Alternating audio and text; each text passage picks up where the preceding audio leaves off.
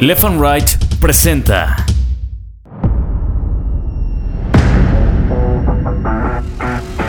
Bitácora de Guerra, un podcast de largo aliento. Cuando nos forman, todos los niños se empiezan a burlar de mí. Toda la escuela se empieza a burlar de mí. Yo tuviera una estatura medianamente dentro de las normas y pues según esto poder ser feliz, ¿no? Ese sombrerito de charro que se pone Cuauhtémoc Blanco cuando empieza a dar la vuelta olímpica en la cancha del Azteca, yo se lo di. Bitácora de Guerra, un podcast de largo aliento. Bienvenidos.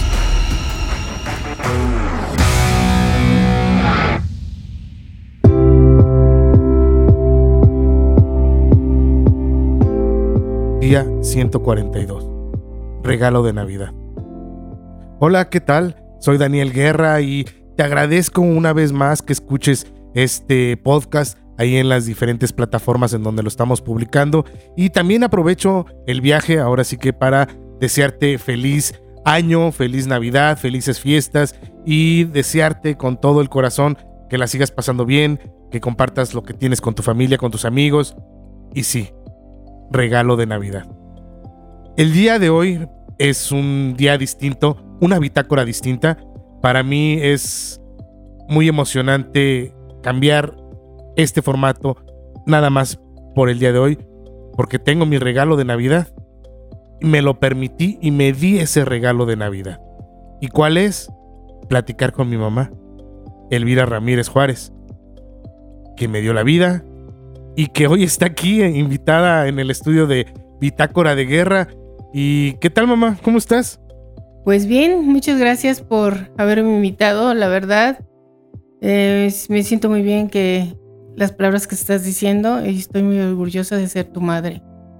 Oye, ma, ¿cómo te diste cuenta que yo tenía condroplasia? Bueno, esto fue desde mucho antes. Cuando yo quedé embarazada, este, presentí algo que no estaba bien y lo externé, se lo dije a mi madre y me dijo que, pues que no, que estaba loca, que, que no pensara eso. Pero era algo que yo sentía muy adentro, eh, como que presiento las cosas, no sé. Y cuando ya nació, este, yo le pregunté a mi cuñado, porque él estuvo en la cirugía con el ginecólogo que me veía, y lo primero que dije cuando ya desperté, le dije, ¿cómo está mi bebé? ¿Está sano? Y él me contestó que sí, que, que cómo quería que estuviera, que estaba sano, ¿no?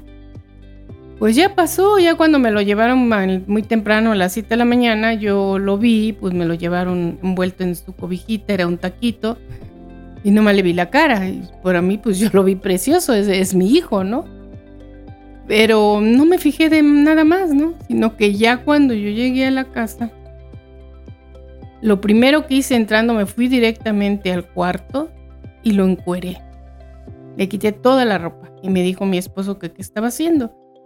Le dije que yo tenía esa inquietud y quería ver qué era, cómo estaba él. Y sí, noté que sus bracitos parecían como los de un una persona que juega fútbol americano. Y ya empecé a ver más detallitos que no, no sabía y que no había visto, ¿no? Entonces se lo volví a externar a mi cuñado, que él era, médico.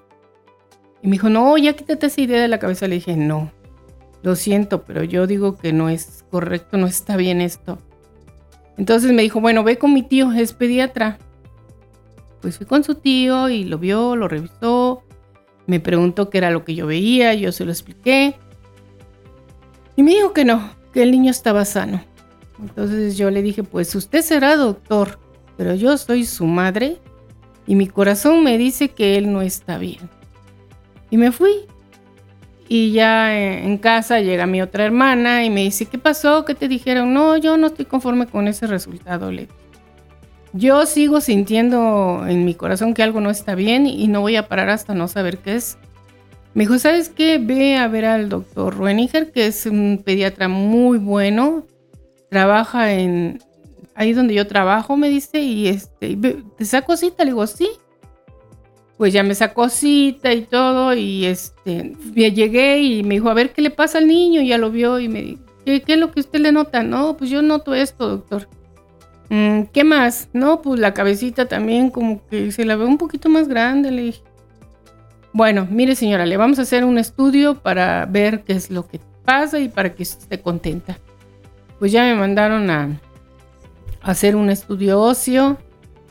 Estuvimos toda la tarde porque le hicieron un montón de muchas, muchas radiografías. En eso ya nos dijeron que ya nos podíamos ir. Iba entrando yo a casa cuando suena el teléfono y me dicen, regrésese otra vez. Todavía no terminamos, hay que hacer otro estudio. Pues ya me regresé con mi esposo y le hicieron otro estudio. Y ya me dijo, la veo tal día en el consultorio. Y pues ya llegamos y todo y eh, yo noté como que como que no se atrevía a decirme algo, ¿no? Pero yo siempre he sido así. A mí me gusta agarrar, como dicen vulgarmente, ¿verdad? El toro por los cuernos. Entonces yo le dije, oiga, este, sea lo que sea, quiero que ya me lo diga. No quiero seguir en este suspenso. ¿Qué es lo que pasa? Mire, dice, me duele tener que darle esta noticia. No me hubiera gustado hacerlo yo, dice, pero pues no tengo más remedio. Y ya me enseñó un libro y ya vi. Ah, le digo, ¿es eso? Sí, sí es eso. Bueno, le dije, no, no niego que sentí un impacto, ¿verdad? Pues es lógico, es mi hijo. Pero pues dije yo, bueno, sí, sí, sí, ya sé que va a ser chaparrito, pero pues va a ser inteligente, ¿no? No, que sí. Ok. A mi esposo sí le costó, le costó aceptarlo, mm, mm, igual que a su hermana. Para mí fue un batallar porque no, no veía que aceptaban bien esto. Al final pues se dieron cuenta que efectivamente era, yo, yo les decía que era un defecto, que estaba pequeño, pero que él iba a, valerse por sí solo, ¿no? Y así fue, yo siempre traté de, la gente negativa la separaba de mi entorno, ¿sí? Yo siempre estuve rodeada de gente positiva y de gente que aceptara, ¿sí? Porque mi hijo no necesitaba lástimas, tenía todo el amor de su madre y de su familia y no necesitaba eso. Entonces yo traté de darles una vida feliz y creo que sí, lo logré. Oye, Ma, ¿qué significó para ti tener un hijo con discapacidad? La verdad le doy gracias a Dios. Sinceramente, siempre lo he dicho y no hay gente que lo puede decir que siempre lo he dicho. Le doy gracias a Dios por haberme dado este hijo así, en esas condiciones. ¿Por qué? Porque por error me mandaron a una terapia cuando él nació. Había puras madres con, con hijos de problemas como síndrome de Down, como parálisis cerebral, como acondroplasia y bueno, N problemas. Entonces yo me di cuenta ahí que pues nos iban preguntando a una por una y otra decía, no, pues yo la verdad me da, me da este, vergüenza, yo no lo saco, yo lo tengo en la casa. La otra, no, pues yo lo dejo en el carro, yo no lo bajo y, híjoles, cuando ya me tocó a mí, pues yo ya estaba enojada porque decía, estos no debieron de haber sido madres. Y me dice, ¿usted señora qué piensa? Yo pienso que ellas no debieron de haber sido madres, porque un hijo no, no se trata así, un hijo se quiere, pues es nuestro hijo, de nosotros, nuestra sangre.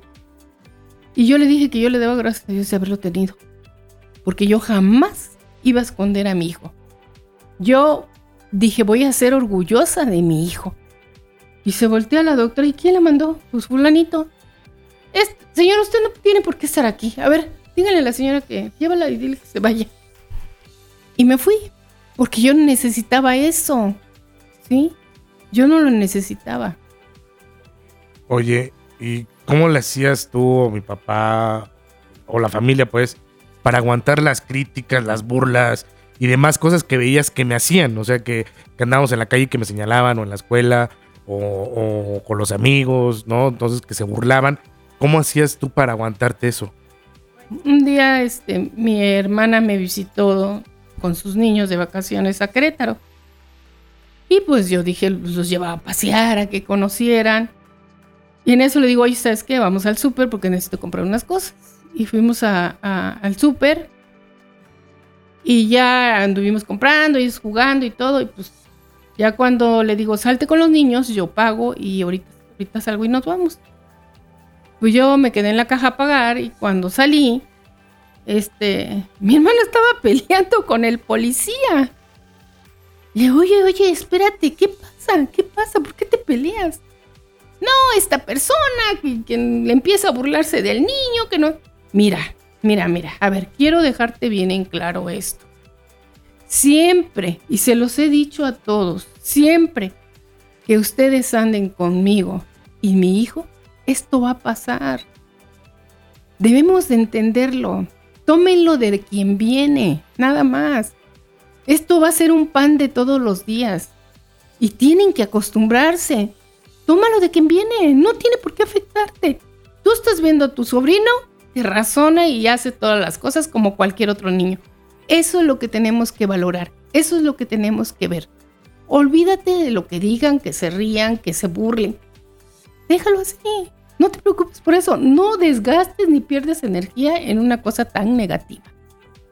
Para mí, ver a un discapacitado, sea cual sea el problema, no debo, al contrario, digo, oh Dios, ayúdalo. Y, y veo a su familia y digo, híjoles, pues sí, yo entiendo su dolor, pero lo que tenemos que hacer es apoyar, no burlar. ¿Cómo le, le hiciste para, o de dónde sacaste las fuerzas para que yo saliera adelante? Para que yo me valiera por mí solo en muchas de las cosas, pues, o sea, siempre he tenido el, el apoyo tuyo, tuve el de mi papá, el de mi hermana, el de mi familia, pues, pero a la vez también me enseñaron tú y él a que yo tenía que hacer las cosas por mí solo, pues, ¿no? Porque este mundo, pues era distinto para mí y yo tenía que conquistarlo. ¿Cómo? ¿De dónde sacabas tú esa fuerza y dijiste, sabes que este güey lo tengo que, que enseñar a que pues, se valga por él solo? Sí, primeramente, bueno, mi amor de madre, que uno quiere siempre lo mejor para sus hijos, ¿no? Yo conversé porque siempre teníamos la costumbre de mi esposo y yo platicar mucho las cosas y analizarlas y al final tomar una decisión. Eso pues nos, nos valió muchísimo, ¿no? Entonces yo le comenté a mi esposo y decirle, oye, ¿sabes qué? Pues sabemos que el niño no va a crecer, ¿no? Entonces hay que irlo preparando para que él se valga por sí solo. Yo quiero que él se valga por sí solo. ¿Por qué? Porque no toda la vida vamos a estar nosotros.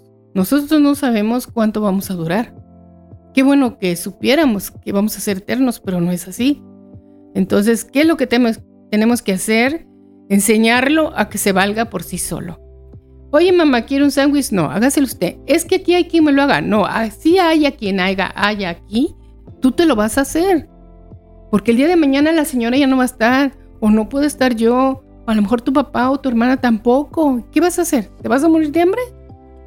No, Usted hágaselo, ahí tiene su banquito, ahí tiene su escalera y usted puede hacérselo. Y así pasó. Igual a cama, un día lo, lo los castigué porque les dije que la cama la tenían que arreglar antes de que bajaran a desayunar, para, antes de llevarlos al colegio. Y me contestó Daniel, no, ¿por qué la voy a arreglar si aquí hay quien la haga? No, usted tiene que aprender a arreglar su cama y a recoger su cuarto. ¿Por qué? Por lo mismo. El día de mañana ¿Puede estar usted solo y entonces va a tener el reguero o va a vivir en la porquería? No, usted aprenda y órale. Y los quiero eh, abajo para que desayunen y llevarlos a la escuela. Y si no la arreglan, no van a ir a la escuela. Pero va a haber un castigo. ¿Sí? Y no, ya la arreglaron y ya los llevé al colegio. Así fue como yo lo fui enseñando. Porque eso era lo que él tenía que aprender. ¿Sí? Y como le decía, para mandar tienes que saber. Así nada más. Por ahí del 1988-89 llegó una noticia, pues, que me podían hacer crecer. Y nos emocionó mucho a, todos cuando nos presentaron al doctor y, y, que me tenían que operar y me tenían que hacer una elongación de la tibia y el peroné. Aquí en otros capítulos lo hemos platicado, aquí en Bitácora de Guerra. ¿Para ti qué fue esa, esa primera operación? de, que te dijeran, oye, hay la posibilidad de que tu hijo crezca, pero hay que operarlo? Bueno, fue una difícil decisión, porque sí pensamos muchas cosas, como que queríamos y como que no queríamos, y qué va a pasar, y yo no quiero que le pase nada a mi hijo, y si no lo dejamos así. Bueno, eran, eran muchas interrogaciones que teníamos. Y el doctor pues nos dice, no señora, mire, es un, es un nuevo estudio y sí se ha visto resultados, me enseñaron fotografías, revistas y todo, ¿no? Total que hablé con el niño también, porque para mí era importante también, aunque sé que era un niño, pero yo quería también que él me dijera, ¿no? Entonces ya el niño dijo que sí. Mi esposo todavía tenía dudas, pero este dijo, bueno, pues vamos a hacerlo, ¿no? Lo hicimos, ¿sí? Pero ya después pues sí bien, vinieron consecuencias porque el niño no movía el pie, después tuvieron que operarle los tendones, no caminaba, entonces el doctor al final me dijo, creo que yo creo que ya no va a caminar, no, dije, claro que va a caminar. Entonces acondicioné en el patio con unas barras y lo enseñé a caminar y se levantaba, no, yo no te voy a ayudar, tú levántate y lloraba y pues las vecinas me decían que cruel, cruel era yo con tratar así a mi hijo, este, que cómo, cómo podía yo hacer eso, pero pues nadie sabía, yo lo tenía que hacer porque yo quería que él caminara, ¿no? Entonces yo no voy a hacer lo que también él quiera porque al final pues, ¿para qué? No iba a servir de nada. Y ya después me habla el doctor y me dice, quiero ver a su hijo. ¿Qué día? Pues tal día. Le digo, ok. Entonces ya cuando le dije yo a mi hijo, vas a entrar caminando porque tú puedes caminar. No, pero no, sin muletas, caminando. Tú caminas ya, ¿sí? Y no te voy a, solapar el que me digas que no caminas. Y ya llegamos al consultorio y se abre la puerta y entra caminando. No, el doctor emocionado se paró y lo abrazó. Y dice, nunca pensé que te vería así. ¿Sí? Y lo logró. Lo logró. Con mi ayuda lo logró. Hoy tengo 45 años. Y pasé por esa operación. Ya recientemente me hicieron otra operación en la cabeza. El año pasado me hicieron una operación en la columna. Me falta otra operación. Todavía no ha terminado todo este proceso para volver a caminar una vez más. ¿Qué le dices a Daniel de 45 años? Con mucha más razón tiene que hacerlo porque ahora ya es una persona mayor, ya sabe lo que es, principalmente qué es lo que quiere. Tiene que saber qué es lo que quiere, qué espera de él. Si él dice, no, yo sí quiero porque quiero caminar, entonces que lo demuestre, que demuestre. Yo siempre le digo, no debes de ser cobarde. Eso no ayuda en nada. Hay que ser positivo. Siempre les digo, vean más allá de su nariz. ¿Sí? Y van a ver que van a, a lograr todo lo que ustedes desean menos pues la muerte, esa no la podemos solucionar, pero lo demás sí, se puede. Si se quiere, se puede. ¿Sí? Entonces siempre los estoy animando. Él ahorita ya es una persona adulta, ya tiene una familia, ya tiene un hijo. Pues con mucha más razón, echarle ganas. Que me duele, pues sí te duele. Pero tú tienes que decidirlo. Yo te ayudé y decidí hasta donde pude. Ahorita ya no, le toca a él decidir qué es lo que quiere y qué espera de él. Hoy es 26 de, diciembre, ayer fue Navidad, muchos niños, muchas personas recibieron regalos y hoy yo recibí este, mi regalo de Navidad.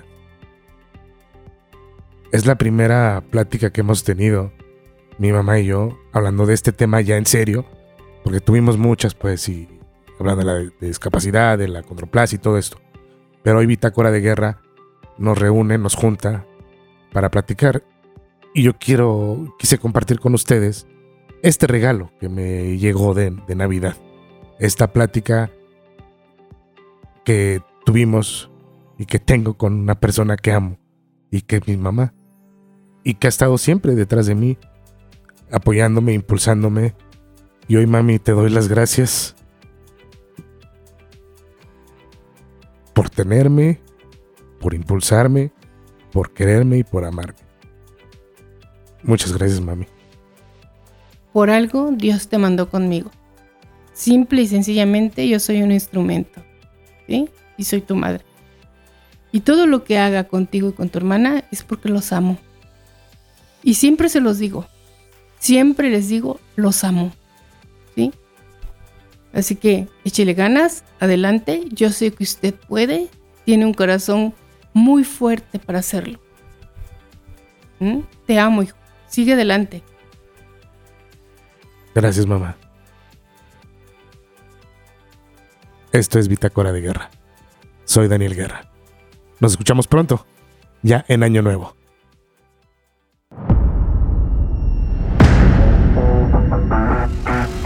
Esto fue Bitácora de Guerra, un podcast de largo aliento. Cuando nos forman, todos los niños se empiezan a burlar de mí. Toda la escuela se empieza a burlar de mí. Yo tuviera una estatura medianamente dentro de las normas y pues según esto poder ser feliz, ¿no? Ese sombrerito de charro que se pone Cuauhtémoc Blanco cuando empieza a dar la vuelta olímpica en la cancha del Azteca, yo se lo di. Bitácora de Guerra, un podcast de largo aliento.